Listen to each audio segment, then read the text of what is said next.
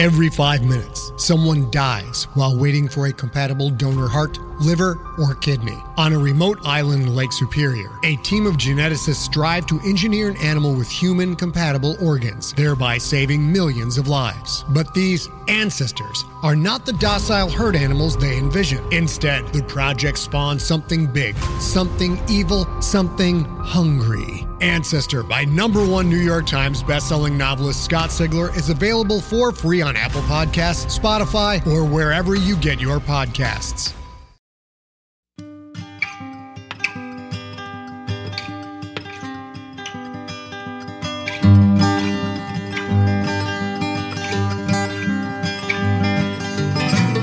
Hello and welcome to the Drabblecast, episode 355. The Drabblecast is a weekly audio fiction magazine that brings strange stories by strange authors to strange listeners, such as yourself. I'm your host, Norm Sherman. This week, we close out Women and Aliens Tribute Month here on the Drabblecast with a Drabblecast original called Kiriki Grocery by author Tory Hoke. Always fun to bring this special series of alien stories written by talented women writers to you folks each year. Special thanks to Drabblecast's special anthology editor, Nicky Drayden, for running the show this past month as guest editor. I dug her picks, and I hope you did too. Women have always written great SF, but there's this idea you might have heard of called the glass ceiling, where hardworking women in corporate America have been able to see high levels of success above them and even see beyond them, but are stuck from ever reaching the top because of this thin, transparent, artificial barrier. And presumably the urge to stop and Windex. I'm just playing because of attitudinal and corporate bias that people aren't always even aware they have. That's the glass ceiling, folks. But SF is different because SF is the genre of rocket ships, and reaching beyond the ceiling is all part of the game there, Holmes. Reaching beyond the atmosphere, beyond the stars, beyond frickin' space time. SF is the genre of rocket ships because ceilings. Ain't no ceilings in zero G, baby. That's Earth talk right there. The game has changed, brother. Poop floats out here. Get with the program. And SF is also the genre of aliens, the idea of others out there, possibly even explorers, possibly even explorers a little like us, intelligent, with aspirations and viewpoints and predispositions of their own. How do we behave towards these things, these things that come from some different place than us? How readily do we accept them and trust them, or oppress them and exploit them?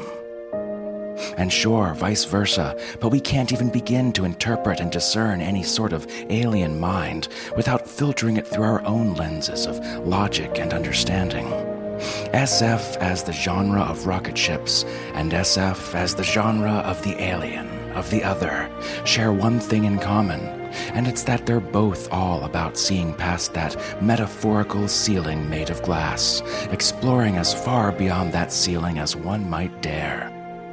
But one of them uses transparent glass and the other reflective, and there lies the difference. And there are worlds of difference there, folks. Galaxies, even. Before we get to our story this week, I have a kick ass announcement to make. If we could somehow find a way to destroy the Wayans brother broodmother, the break in her psychic link with the rest of her hive will instantly render the entire innumerable chittering throng inert and lifeless. But could our souls bear such an act of genocide? Gods have mercy on us all. Now, it's even better than that. It's time for the 2014 Drabblecast People's Choice Awards. Once again, it's that time of the year. You fans and listeners get to nominate and vote for your favorite stories of the past year. And not just stories, you get to decide the best episode cover art, best 100 word drabble, and best 100 character twabble story, too. This whole shebang is run through our Drabblecast discussion forums at forums.drabblecast.org, where you'll see the People's Choice thread prominently right there at the top. So head on over there and nominate your favorites stories, drabbles, twabbles, and cover art from among the lists provided in each of the nomination threads. You can nominate up to five in each category. The nomination round closes Sunday, April 19th, 11:59 p.m. Pacific Time, roughly 2 weeks from now. Once the nomination round is finished, we'll round up the top 5 nominees in each category and start the 2-week voting round, after which we'll determine the winners. The victorious parties get groovy plaques and drabble swag, and the winner of Best Story of 2014 gets, of course, the Drabblecast Sacred Chalice of Glory. So get on in there, folks. Support the authors and creators that really shook you up last year and knocked your socks off. All right, on to our feature story this week Kiriki Grocery by Tory Hoke. Tory writes, draws, and codes in Los Angeles. Her fictions appeared in Strange Horizons, Lore, and Three Lobed Burning Eye, and her art has appeared in Strange Horizons, Apex, and Spellbound. And now Drabblecast. That's her cover art this week, folks. If you say the words interactive fiction, she will elbow her way through a crowded room to talk to you. Give it a shot. Follow her on Twitter at Tory Hoke or at ToryHoke.com. So without further ado, we bring you Kiriki Grocery by Tory Hoke.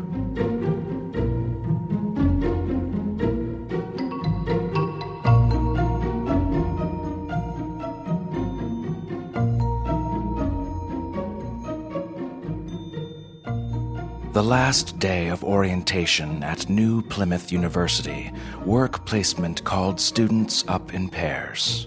Rhonda Morillo took the chair next to a big boned blonde girl.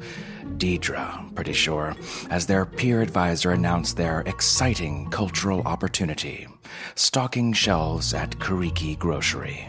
Of Crater Fox Block, he said, offering them lime jumpsuits. The store's built on their scale, but the city's on ours. You provide endurance, size, and visual cortex. They provide total immersion. This was raw news for Rhonda, slender, Havana manicured, and so short her kitten heels barely met carpet. But she kept her smile in place. It was my understanding I'd be teaching. Oh, and you will. Your second term. But Kiriki put in an excellent bid, and we like to give them excellent students. Oh, that's kind of you, said Rhonda, stealing a glance at Deirdre's broad shoulders and six foot reach. But I'm not sure I excel the way they're looking for. Oh, you'll do fine. Equally balked, Deirdre tossed her bangs. And how does this contribute to our program? Cultural integration, he said. As you know, being invited back is, he made a narrow gap with his hands, very competitive.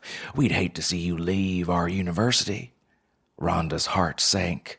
I took a 20,000 won loan for this. My chances can't come down to my upper body strength. Isn't there some work that's less physical? Look, the advisor dropped an anchorman's octave and leaned across his desk. I've been there. I know it sucks, but you'll have the tools you need. Trust me, it's three months. Just do the time. So Rhonda unfolded the jumpsuit. In Chigu language, the pocket logo read Local Food Star Service. It was just her size, extra small. Two weeks later, she was wearing it, armed with trimmed nails, work gloves, and a pamphlet on ergonomic lifting. Rhonda watched from the transit tube window as cold, samey high rises gave way to grow towers. Teeth rattlingly fast, the tube plunged underground into the cobwebbed lights of Crater Fox Block. Photos hadn't prepared her for the burrows up close, spiraling like an M.C. Escher, glowing with swaying strings of pear shaped lanterns. Slim as lemurs, the few early rising citizens walked the floors on two feet and climbed the walls on four. Off the tube, Rhonda ducked power lines and curious stares as she followed her map to the passage for Kiriki Grocery. Down its spiral, she walked into a whiff of mission cologne and adrene vapor. Someone else here? But when she turned, she was alone. She buzzed the door. The orange Kiriki sign loomed overhead. Standing under Chigu letters, real language in the wild, gave her a swarm of butterflies. I'm here. I'm really here. She reached up and touched the shining key. You touch it, you clean it, barked a fox voice near her knees. In her own tiny lime jumpsuit, key coil jingling on her arm, a sable crater fox stalked barefoot through the glass doors and up the wall to stand eye to eye. Rhonda, eh? you came to work or what? Uh, kind to meet you, stammered Rhonda. I'm Pell, co manager. Come on in. The store was the size of a high school gym and smelled like a laundromat. Striding ahead, Pell pointed down the row of checkout stands to a waist high wooden door. Let's put you on the clock. Rhonda boggled at the aisles, a forest of shelves soaring to ceiling nets, all loaded with food she'd only seen on flashcards. Her head spun with questions. How do you tell if a queso fruit's ripe? And do you eat the fur or not? Pell hopped from register to register, tidying impulse buys with her tail. No cursin', no eatin' in the store, and for salt's sake, don't touch anyone, eh? Yes, boss. I stock the ceiling, you stock the rest. Store opens at nine. Second cashier comes at ten. She patted toes on the cash register. No ringing for you, lucky face. New rules since the cash grab last week. You got robbed? Eh, only a little, but if small robbers get lucky, big ones follow. Big ones turn up with a block gun, break your ribs. You see anything strange, you tell me. She reached under the counter for a black button that buzzed. Twice for manager, three for emergency. You hear three? Get out. Dial security. There's a pad in the truck dock. She pointed to the back of the store. And another in the office. Pell unlocked the wooden door onto kindergarten sized table and chairs. Here's the break room. Not that you'll be using it. She unlocked the strictly fox sized door at her elbow onto a sleek beige office. Rose squatted to reach the keypad on the wall. Green and star to clock in, said Pell. Blue and star for security. Code changes every week. She ducked under Rhonda's arm to lead her down an aisle of doll sized snacks. You have kids? Uh, no, boss. I have three grown and two at home, just losing the second teeth. Good kids. Rhonda ventured an idiom. Good as eggs? Sure are. Pell bared her back teeth with pride. Salt knows where they get it from, too. Beyond a pair of vinyl flaps, their footsteps boomed on plain cement in the monstrous back room. Plain halogen lamps lit the corridor to the freezer, the wall mounted box crusher, the roll up door of the loading dock. Kiriki's cello wrapped pallets of groceries looked the same as any pallet of stuff any city, any planet would have. Some of the boxes were as big as end tables. Rhonda gave a giggle of dread. Pell pointed at the chrome freezer door. That's you.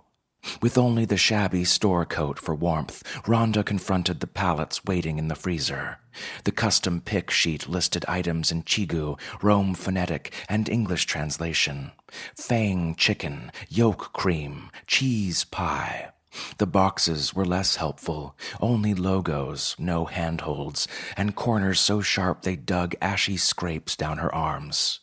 She worked her way through the pallets, groaning with effort, shivering with cold.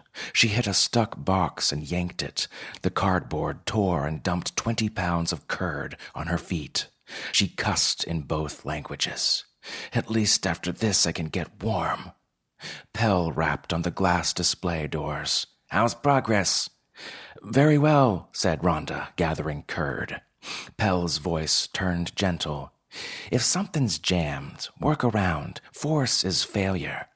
Rhonda massaged her foot. Noted. Good. Pell pointed to the chrome door at the deep end of the freezer. Deep freeze is next. While Rhonda threw moose cakes and fruit cubes, Pell ran office, aisle, and register, ringing up customers in a piping voice, demonstrating Tsi Gary was the greeting for elders and E Keri was more casual. Emboldened as she stalked the floor cooler, Rhonda tried Tsi Gary on a sweet, white faced old fox man. His answer was a yodeling laugh. it's your accent, said Pell on her way past. Your G is too deep and your S is too forward. Makes you sound drunk. Rhonda clapped a hand on her horrified mouth. Truly? Eh, well, only a little. The first day their schedules overlapped, Deirdre marched into the back with a ponytail and a scowl.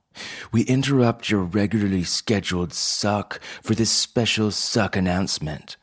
It's not so bad, Deirdre. First week of class about killed me. Look at you, though, getting some muscle on you. Body for Kiriki. Rhonda heaved open the box crusher door to a ramp still packed with boxes. Oh, found you a present. Are you kidding me? I got him last time. Muttering, Deirdre clambered inside and kicked the clot loose. From the darkness at the bottom of the ramp, she said, Don't you think this is a little beneath us? It's Crater Fox Block. Rhonda demonstrated fox Heights with her hand. Everything's a little beneath us. Deirdre's laugh chimed through with the crusher, surprisingly loud. With a sheepish grin, Rhonda looked around to find Pell at the vinyl flaps, watching them with flashing eyes. After that, Pell said less. So, reviled at work, Rhonda doubled down at school. She rarely saw Deirdre on campus, but she made friends in international relations and aced an exam in language theory.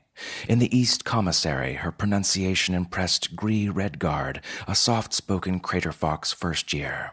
They started meeting for lunch twice a week English on Tuesday, Chigu on Thursday. Rhonda made Gree his first papas rellenas. Gree made Rhonda queso fruit dumplings, no fur. When Pell criticized Rhonda's pronunciation, it was Gree who showed her how to roll a glottal stop. In return, she helped him tell V from F. When Pell called down Rhonda for her handwriting on the pick sheets, is that a six or a two? It was Gree who explained what order to draw the strokes. In return, Rhonda explained longhand, distinct from print, distinct from type. When Pell started using heavy idioms to leave Rhonda out of conversations, it was Gree who loaned her a dictionary and explained the two syllable search technique. In return, she translated El Amor en Nueva Plymouth, the year's best selling webtoon. Pell's on your trail or nowhere, huh? asked Gree. Only a little. It's my own fault anyway. He waved a chestnut hand. Try not to take it in the ribs. Bosses like to be on tails. It paid off at midterm stats when she made nine or better in every class. When Rhonda asked Deirdre about hers, all she said was, Don't ask.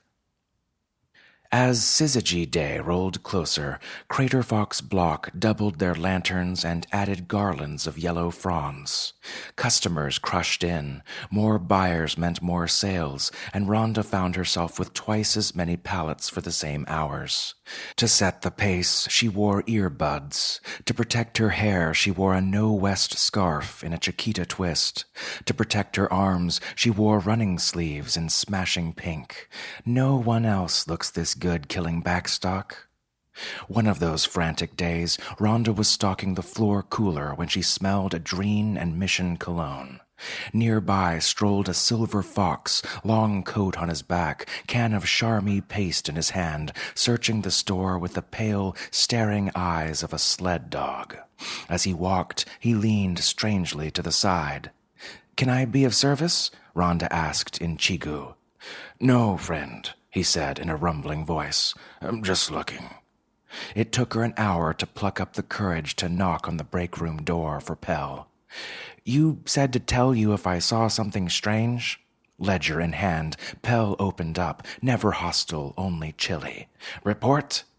There was a silver fox stiff walking in here, looking a lot, not buying much. Huh? Pell's eyes flashed around the store. Is he still here? I don't think so. I'll make a note. Let me know if you see him again. Before she closed the door, she added, Sharp eye. Later that night, Rhonda found one lonely can of Charmy paste on a shelf near the door. The week before finals, three books deep at the library, in a shared kiosk with Gree, Rhonda got the call from Pell. Can you come in?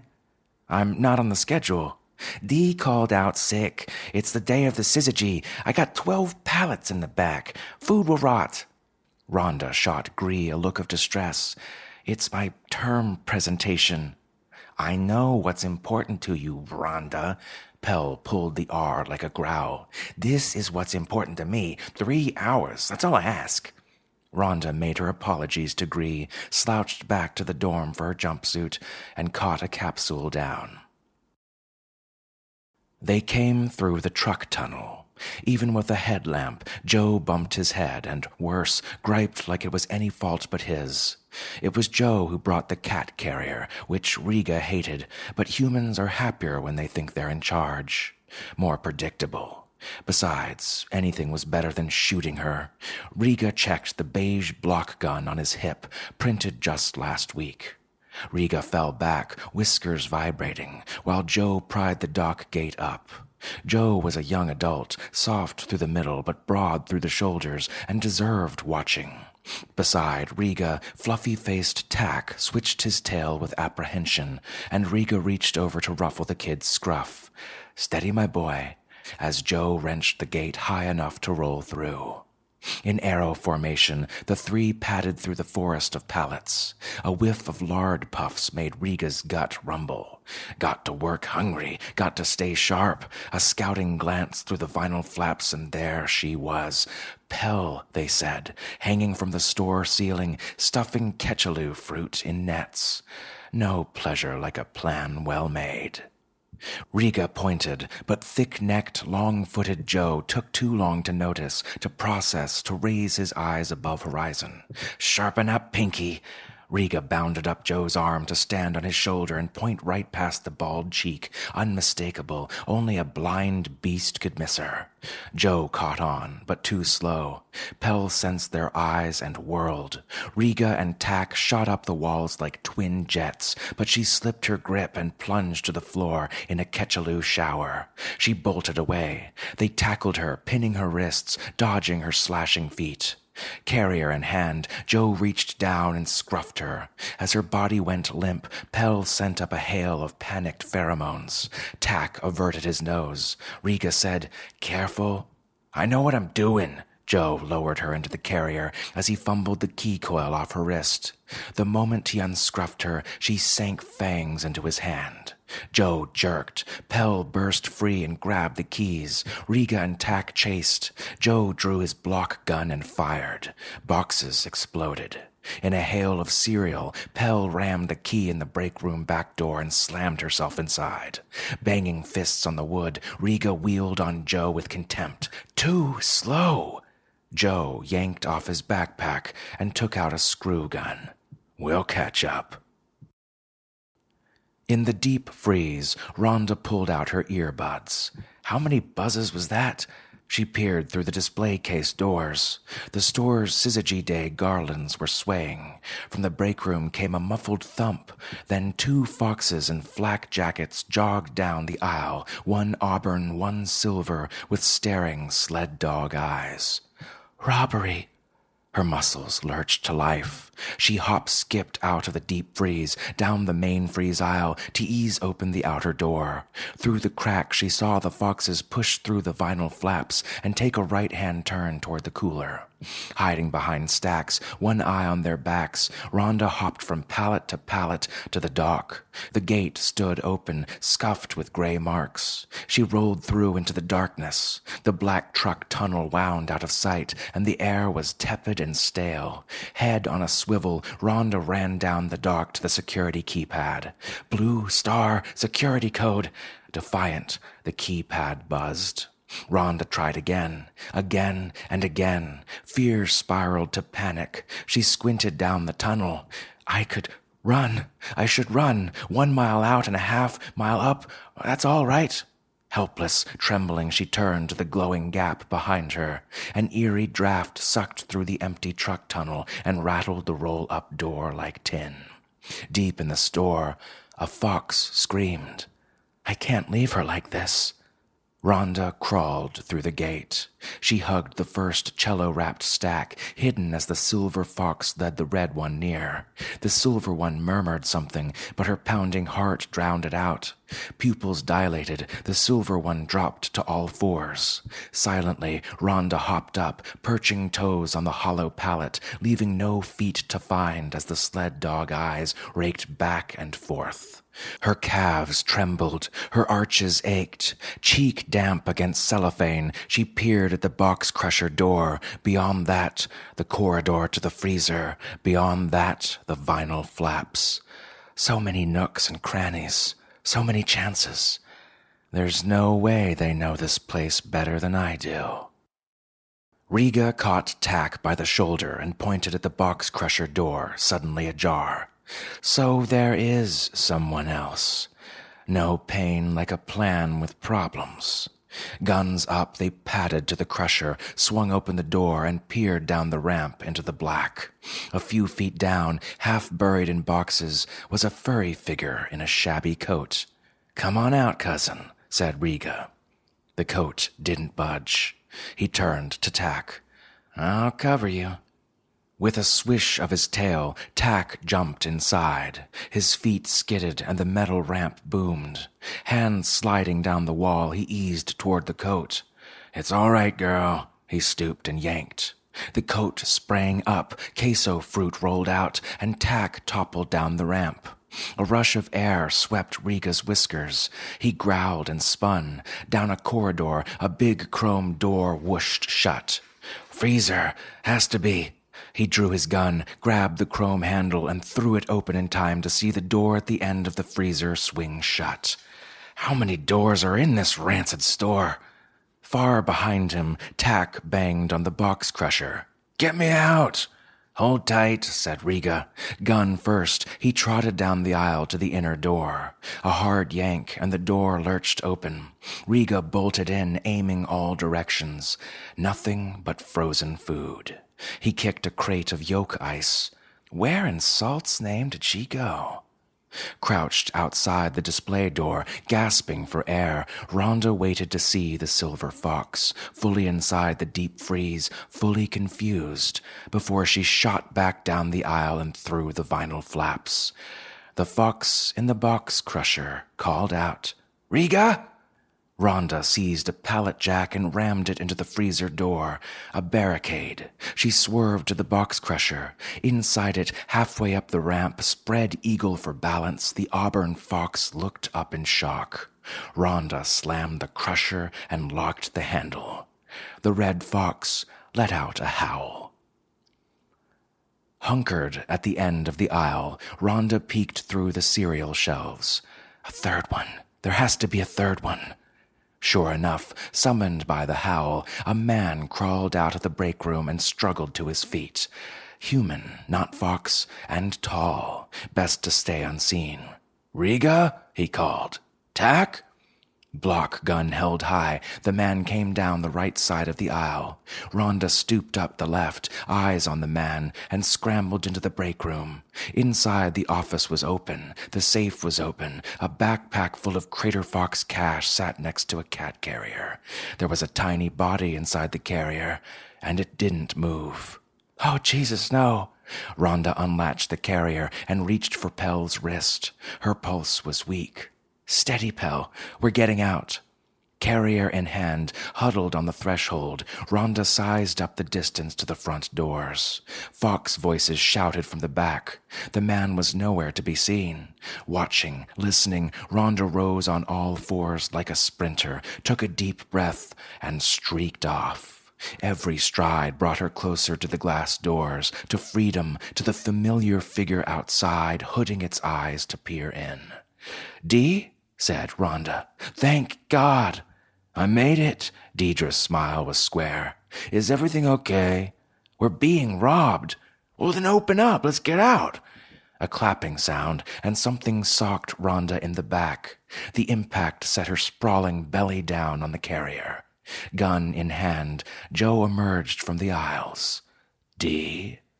She was leaving, Joe. She was getting out of the way. He unbolted the door. I didn't know it was you. Who the fuck else would it be? Their shapes moved past. Rhonda's face tingled. Her lungs wouldn't fill. Above the kidney, it got her. Pain radiated out like fireworks. You said there'd be one fox, said Joe. One fox. What happened to the others? Forget about them. Let's take Pell. What?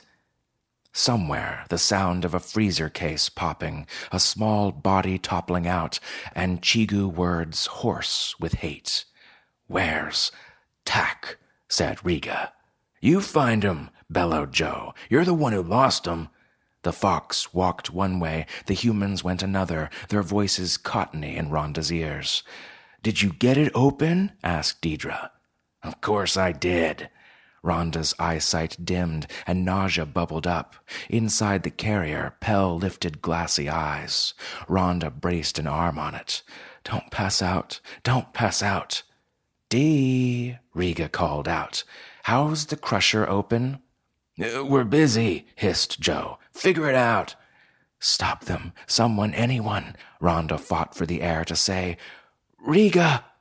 No answer, or none loud enough to hear but Fox feet padded closer. Raise the safety, gasped Rhonda. Drop the handle. Fox feet padded away. The humans reemerged. Joe had a backpack. He pointed at Pell. You carry that. Leave her, said Deirdre. We take the tunnel. They'll trap us in a tunnel. Not if we leave now. Two foxes came back.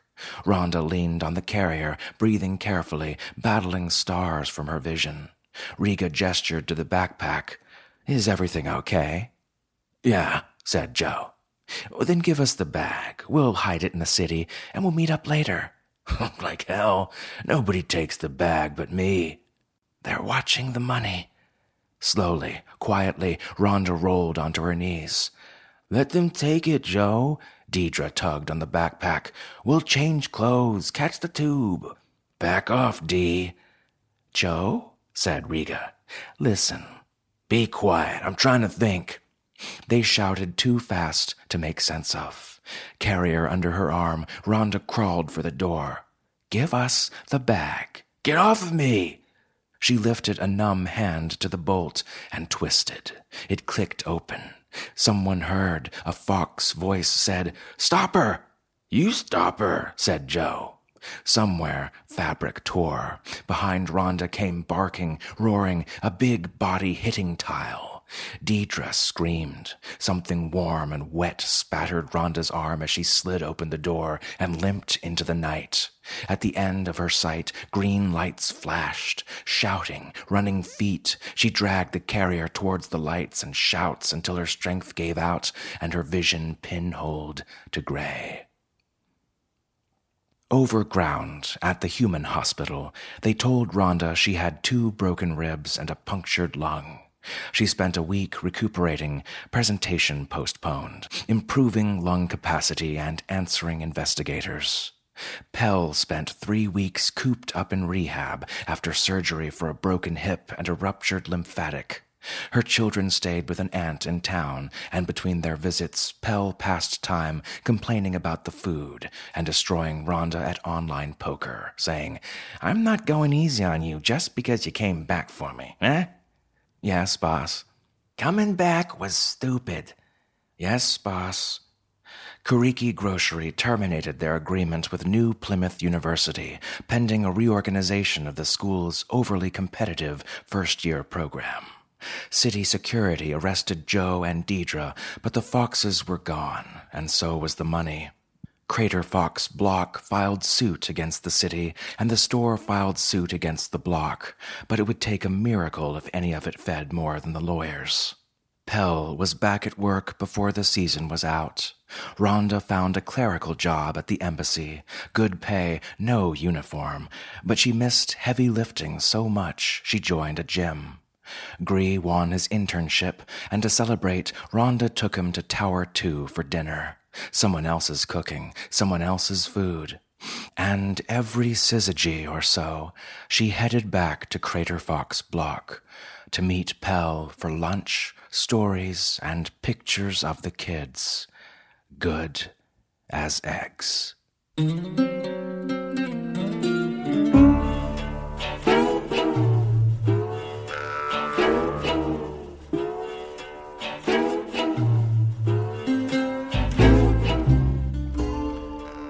That was our story. Hope you enjoyed it. That was a fun one. Let's close things out this week with our 100 character story winner. This week by forum member and Twabble master, Drew did this with this one here. The Assassin's Wives Club threw her a party for her first kill. A small party with a small cake that no one dared to touch.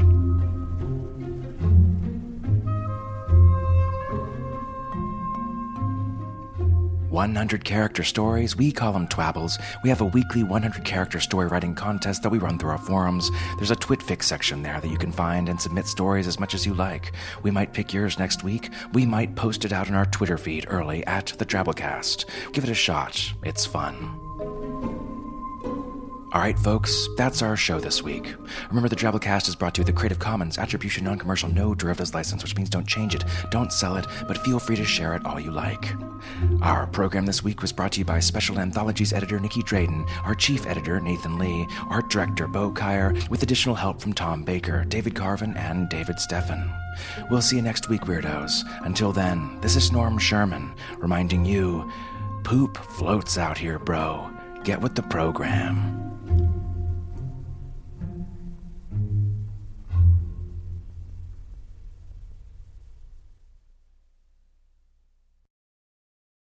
Hey there, this is Justin Bartha. I made a funny new podcast, King of the Egg Cream. It has the greatest cast in the history of podcasts with actors like Lewis Black, I'm torn by my feelings for two women. Bobby Cannavale, You can eat it, or if someone hits you, you can put it on your cut. Melanie Lynskey, I wonder what these marvelous things are that look just like boiled chicken feet. Jason Ritter, I can break things and pick locks and kill people. Michael Stuhlbarg, The whole point is to inspire people that they should make themselves better. Ari Graynor, No, don't whet its appetite. What are you, an idiot? me, Justin Bartha, That's not just any egg cream, that's a Lemke's special. and all narrated by the hilarious Richard Kind. This is the story of Harry Dalowitz and how he rose from nothing to become New York's King of the Egg Cream.